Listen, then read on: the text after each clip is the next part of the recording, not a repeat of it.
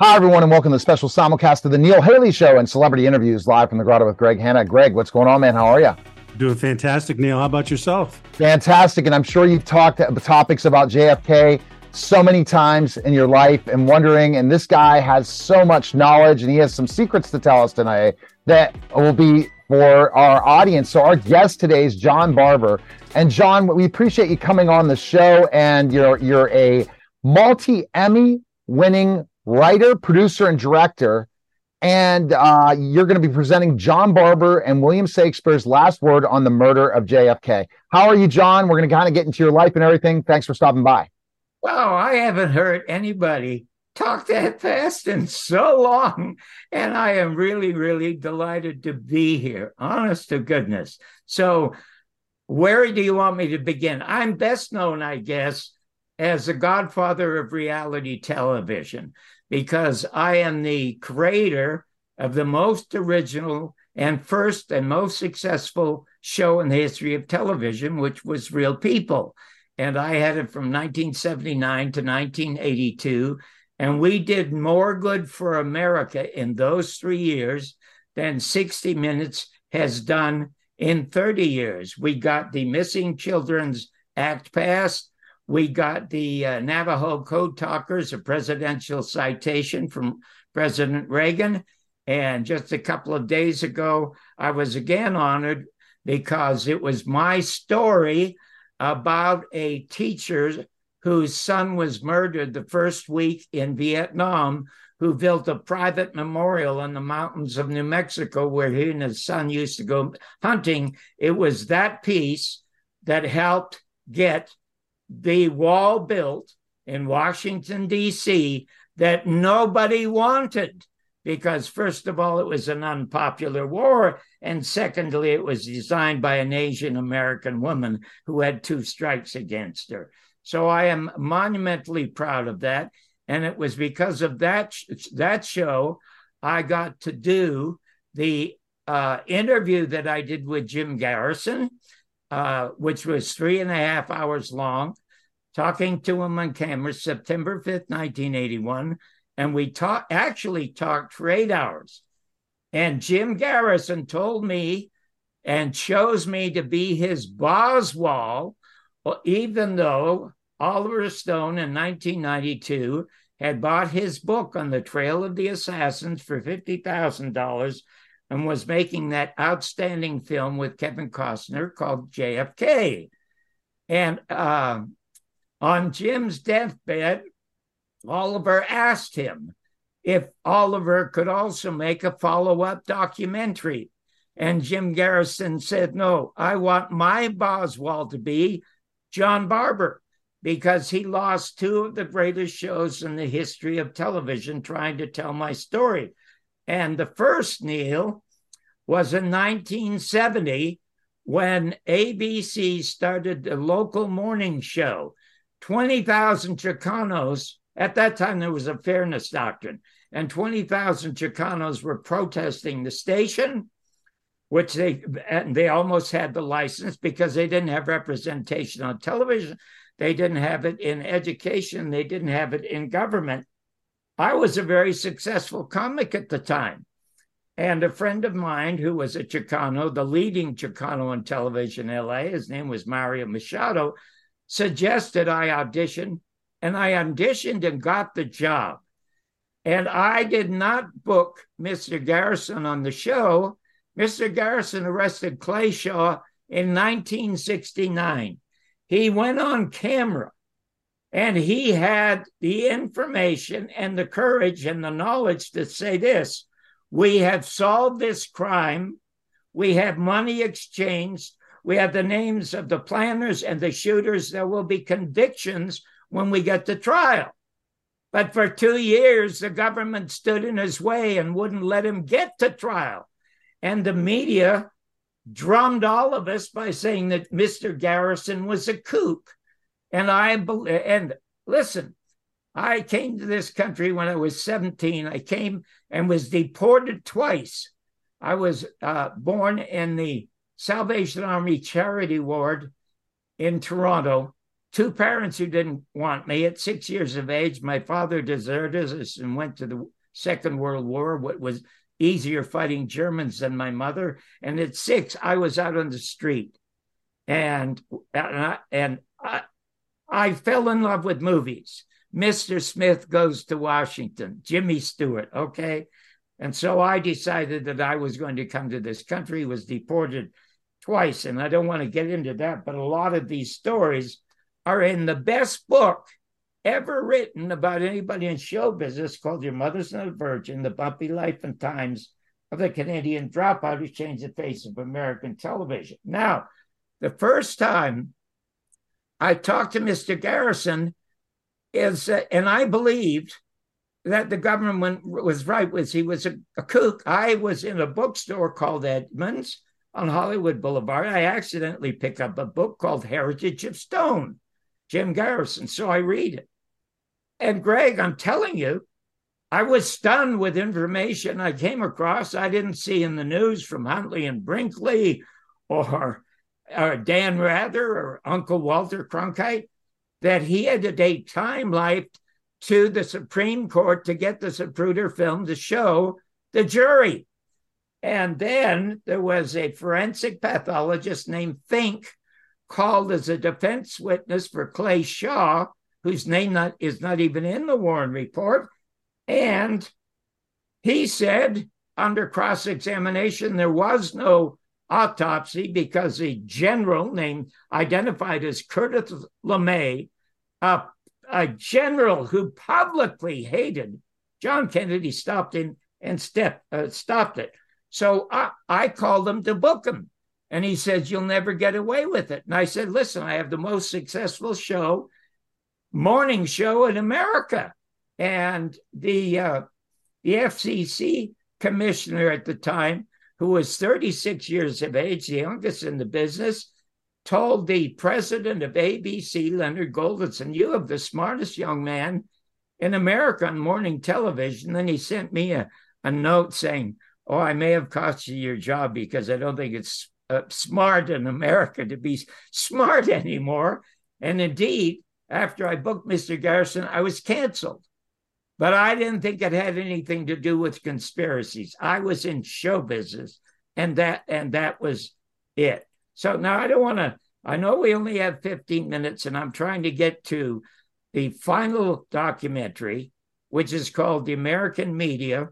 No, the final documentary is called John Barbour's and William Shakespeare's final word on the murder of JFK. There's so I, I don't want to. I know we don't have much time. This is so important because listen to me. John Kennedy is dead.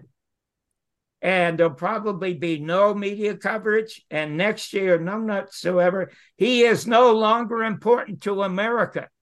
The only person important to America right now is Jim Garrison because he was the only one who stood up and had the courage constitutionally to say that no one is above the law, which we all know is a crock of crap at this particular point. And ever since I started to talk to Mr. Garrison and do documentaries about him, I've been trying to raise $1 million for a scholarship at Tulane University to keep that memory of the bravest man in America in a hundred years, who is Jim Garrison. So I put that on pause while one of you asked a question, and I'm sorry. sorry, I'm so oh. passionate oh. about oh, this. I can see that. That's wonderful. It, you know, JFK was the first president that I was introduced to. Unfortunately, my memory, only memory, was sitting in my grandmother's sun parlor. I was three years old, watching her black and white tube TV, uh, his memorial service on TV, and that's that's my only memory back then of JFK live. Um, and uh, so I have a question for you, uh, John. This is a this is a very uh, important subject and so on. Why why do you think the the top one or three reasons are that you know JFK was taken out by the government? Well, it was very very obvious in the, uh, in my second film called The American Media and the Second Assassination of President John F. Kennedy. all the information and all the questions you asked now are in that film. That's only $2 on Amazon. The first documentary, which is called simply The Garrison Tapes, is free on my site. In the second documentary, you will see him sitting with Walter Cronkite 30 days before he's murdered. And he said, now at the time, Eisenhower had put 12, 1,200 so called advisors in Vietnam, which was our third fake war. Our first fake war was the Spanish American War, to th- where we killed 200,000 Filipinos. And uh, that was our first fake war. Our second fake war was the Cold War with Russia, because as Jim Garrison pointed out, the Russians lost 25 million people. They lost 80% of all their infrastructure. And you might uh, have remembered in 1960 when President Eisenhower, who could have solved the problem, didn't. He went on national television, turning all this over to John Kennedy, and he warned us about the military industrial bankers complex. And that is what has taken over this country. November 22nd was the day that not only did America change, but the entire world changed. And it's a cold case in the Justice Department. Now, back to the reasons. John Kennedy sitting with Walter Cronkite, and he said, No Americans by 1964, the date of the election, will be left in Vietnam. We will supply the arms, we will supply the bullets, but they're supplying the bodies. There will be not one American soldier there. And 30 days they shot him. Now, a friend of mine whose father was second in intelligence Vietnam told me this story privately about the Bay of Pigs. He said, Well, the Bay of Pigs was going on. Every intelligence agency in America was sitting in Miami with a large map of, of Havana and every domicile and building and home in Havana. And every one of them was picking out where their offices were going to be because they figured Allen Dulles had talked John Kennedy over his objections. And a week before the Bay of Pigs, he's on camera saying there will be no American involvement in Cuba. One week earlier. But anyway, he's bowled over by Allen Dulles, the head of the CIA. No, Castro will collapse if we invade in Cuba. So he bows to that. And what happens?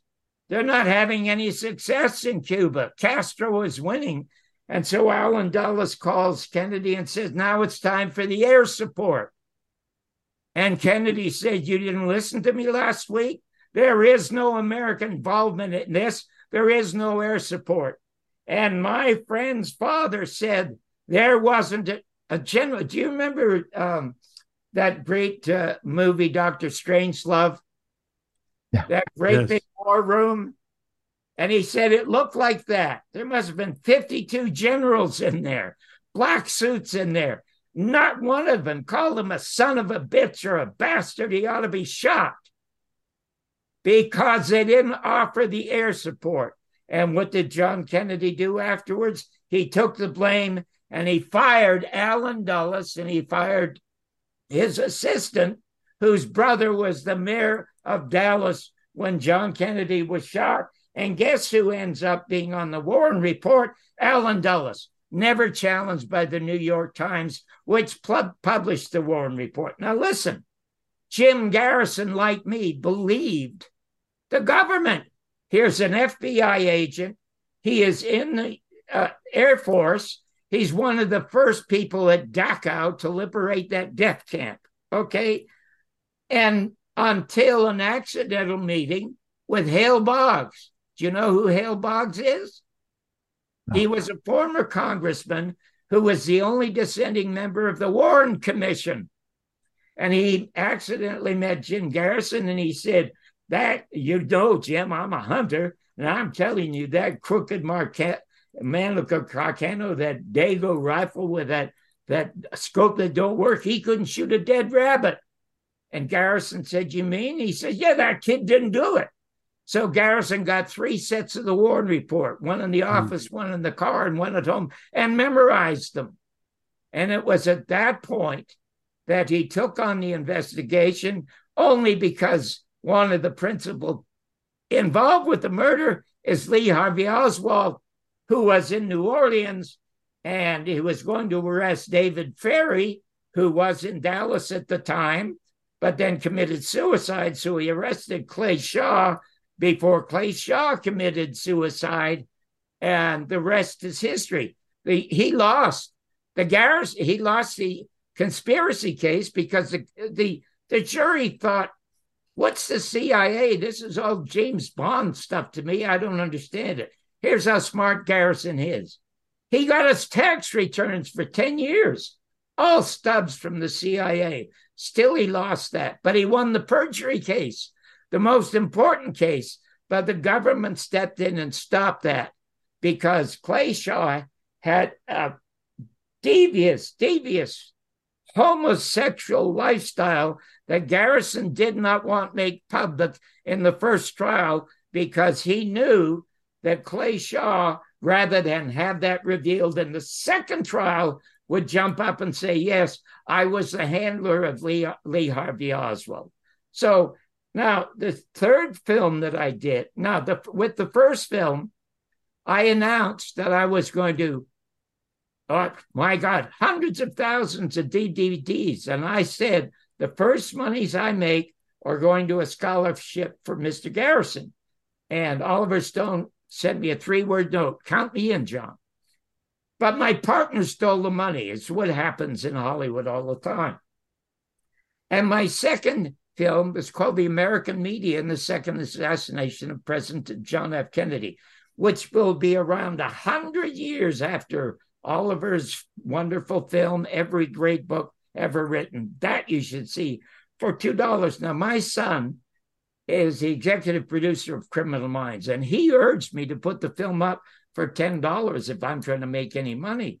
And I said, no, I'm only going to put up for two because Oliver's going to see it supports his film entirely and recommend it to his million followers, and I'll make a million dollars and Tulane will have it. But Oliver Stone remained silent. He just wanted to sell his stuff, none of mine.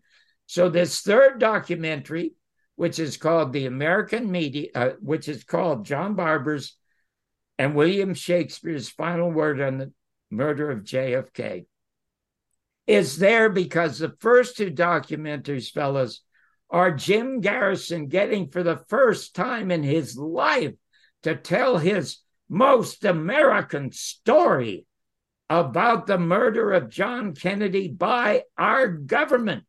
He went on the Johnny Carson show. You see it in our film, telling the audience he's murdered by our government. But the third documentary is a is a two part film in which I tell of my 53 years and over a half a million dollars of personal fortune that I spent trying to tell his story at the t- same time trying to tell this absolutely amazing Canadian rags to riches story about how I'm deported twice at 46. I'm unemployed, and at 47, I have the most original, most successful show in the history of American television. Real people. Gosh, you know, I'm so sorry. I didn't get to hear a question from you because I That's know- okay. You're giving such information. I'm like blown away. So, Greg, go with another question because I know, I mean, I'm just, if there was government involvement in Kennedy's assassination, I guess there's a government involved in a lot of things, Greg, that we don't know about. Now listen to this at this timing is so interesting, you know, because of JFK's film. He got three years ago the Reconciliation Act passed. Three years ago, Congress ordered that in October all the files be released. And it was at the time Trump was president, and he's always uh, bull crapping about, you know, a, a, free press and all that that doesn't exist, you know, a fake press, he calls it. He could have used his pen and reversed the Communications Act and made it a free press. When John Kennedy was alive, there were 1,500 different owners of media. If you had a television station, you can only have five or seven of them, a radio station, five or seven. The worst president in history, Bill Clinton, signs the Communications Act in 1996, and it's now all in the hands of five major corporations. Now, listen, we all believe Dan Rather in 1963 when he says the bullet hits him and he's thrown violently forward. But we never see the Zapruder film till 1977 when Geraldo ha- Rivera has Dick Gregory and Robert Groden on to show the real Zapruder film. Bang! He's going backwards. Five million people wrote to Congress and they were forced to create the uh, second investigation into the murder of John Kennedy, which was sabotaged again by the Central Intelligence Agency, but they found a dicta belt on a motorcycle officer named H.B. McLain that showed that more than four shots were fired. So then what there is, is there's a conspiracy. Well, I read this, well, I have the number one show in the country. Half of every every television is set in America, half of them all were tuned to my show. So I read this and I call Mr. Garrison. He hasn't spoken to anyone but me for 10 years. And I asked him if he feels vindicated. He said, John, I feel like a blind, blind man who got a small trophy in a very dark room, and only I know I got it. And I said, Well, I have the number one show in the country now. I'm coming down to tell your story. I went down there September 5th, 1981, put him on camera for three and a half years. It was like sitting with Theseus the Greek god of justice. I mean, what a powerhouse, okay? And then the producer of the show, a horrible human being and a thief, I won't give you his name, sabotaged the interview that was being broadcast. And Jim Garrison, had he sued NBC and Schlatter, would have owned them. And he just said, and I had it all recorded. And he said, John, our family just loves your show. If I, if everyone who maligned me, even illegally, if I took them to court, I would never see my family. I would never see my office, just only a couple of pe- real people t shirts. And the next day, I was fired. And that was why Mr. Garrison chose me over Oliver Stone because I had risked everything to tell the truth. Oliver Stone didn't risk anything. As a matter of fact, all, uh, Jim Garrison's family sued Oliver Stone and Warner Brothers for their 10% of the profits, and they lost, which just shows you in Hollywood the most talented creative people are the accountants and not the writers and the directors. And Jimmy mm-hmm. Garner, you know, Jimmy Garner was a close friend of mine. You remember his show, Rockford Files? Yeah. Made billions. He sued for his share of the profits, made billions. And they told him it hadn't made any profit. He died of a broken heart, believe it or not. Jimmy. Oh my God. Wow. Okay. So, Greg, I guess you have your final question, which I can't believe we're running out of time. And this is what we ask all celebrities. Go ahead, Greg, with your question. I know, I do. I, I, if you can answer this one question really fast, and then I'll ask you my final question. My, my one question really fast is what do you believe happened? Was it a, a long range rifle? Was it close range handgun? I mean, how was JFK shot? Well, that was that's great because that's one of the questions I asked him. How many shooters? He said there were three teams. Two were behind the grassy knoll. He said probably teams of three because uh, it was the most important kill that they ever had to do. So there was there somebody with a phone, somebody to pick up the shell. Nobody in the sixth floor of the book depository and the other one was uh, in the Dal-Tex building. However, and I didn't put it in the film because I didn't want to cause more controversy, but the gunshot wound, according to Dr. McClelland, was on this angle. Hmm. And Clint Hill, who says in the Warren report, there was a sound of an echo with one of the shots. This is how smart Garrison is. So he goes to Dealey Plaza. Where could an echo come from? There is a sewer just to the right and down below. Bang! And I have pictures of what of one of his investigators in that sewer.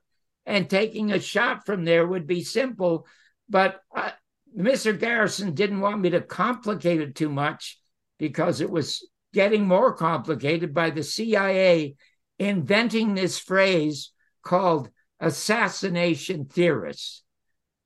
This is no theory. This is all proven fact. But that is an absolutely great question. Gotcha. So, thank you. Well, John, so I ask all our guests this one question, and um, I can't wait to hear your response. Um, what's the most important thing in life you feel you've ever learned? You know what? Oh my God, that's another great question. I'm going to tell you the answer. And it doesn't come from me, it comes from a very, very famous European general who was about 79 years of age. And it was uh, made available to me to one of the smartest human beings I ever met. I met very few geniuses, only two women geniuses. And she's a woman named Alexandra in Serbia, genius writer. And she asked that general the very same question. And his answer was life. The greatest thing in life is life.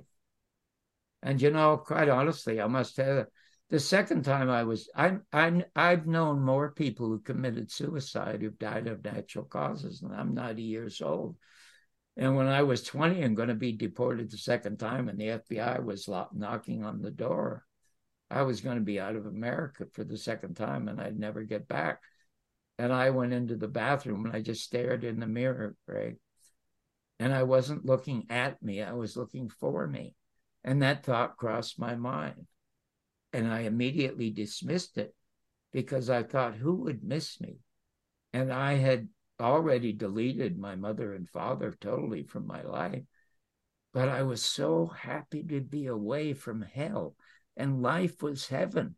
No matter how difficult it was, I just loved being alive. And I still do. And that's what I'm saying. I'll close with this.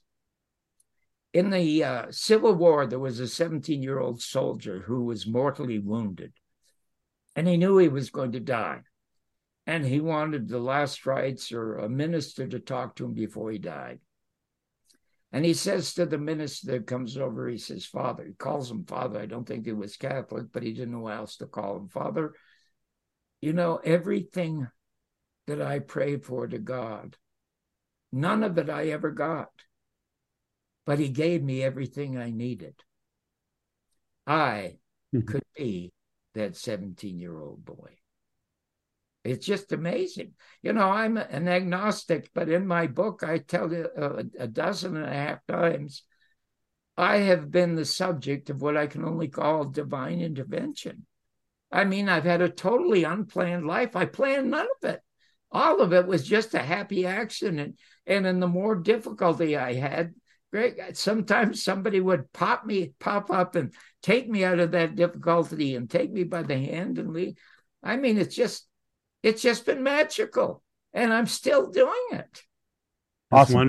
Uh, best best place we can find info on you and your your your documentaries and everything. Where can we go? Okay, you go to my website, www.johnbarboursworld.com. You can see not only the first documentary for nothing, I was Frank Sinatra's private writer for four and a half years. When he did the Tonight Show, I did I was the first guest to do a stand up. If you go go and watch, Redd Foxx was my mentor for my entire career. And I was the first one to put him on entertainment television. You see the roast of him on Dean Martin, where I appeared six times. There's me roasting Redd Foxx. And there are hours and hours and hours of the most wonderful stuff that was ever on television. It's incomparable you're going to be blown out. The interviews, the stories, the humor. It's just a cornucopia of just wonderful stuff. Fantastic. You're you're amazing. What what uh, that's what someone that ha- is still enjoying life, 90 years, years old, doing lo- loving life and continuing to be successful. Thanks again, John, for stopping by. Oh, thank you, John. Thank you so much. I'm sorry if I if I dominated this conversation, but 15 minutes is not much time when I spent 53 and a half years doing this. But I am I'm thrilled that I got to be able to talk to you. And as far as uh, you, uh, you know, and the business of your book publishing. Oh yeah, well, John, we'll, we'll cut that right now, but we'll we'll talk when you talk about it. All right, so that was celebrity interviews live from the grotto with Greg Hanna. T- take care, guys. Okay, bye bye. Oh, John, John.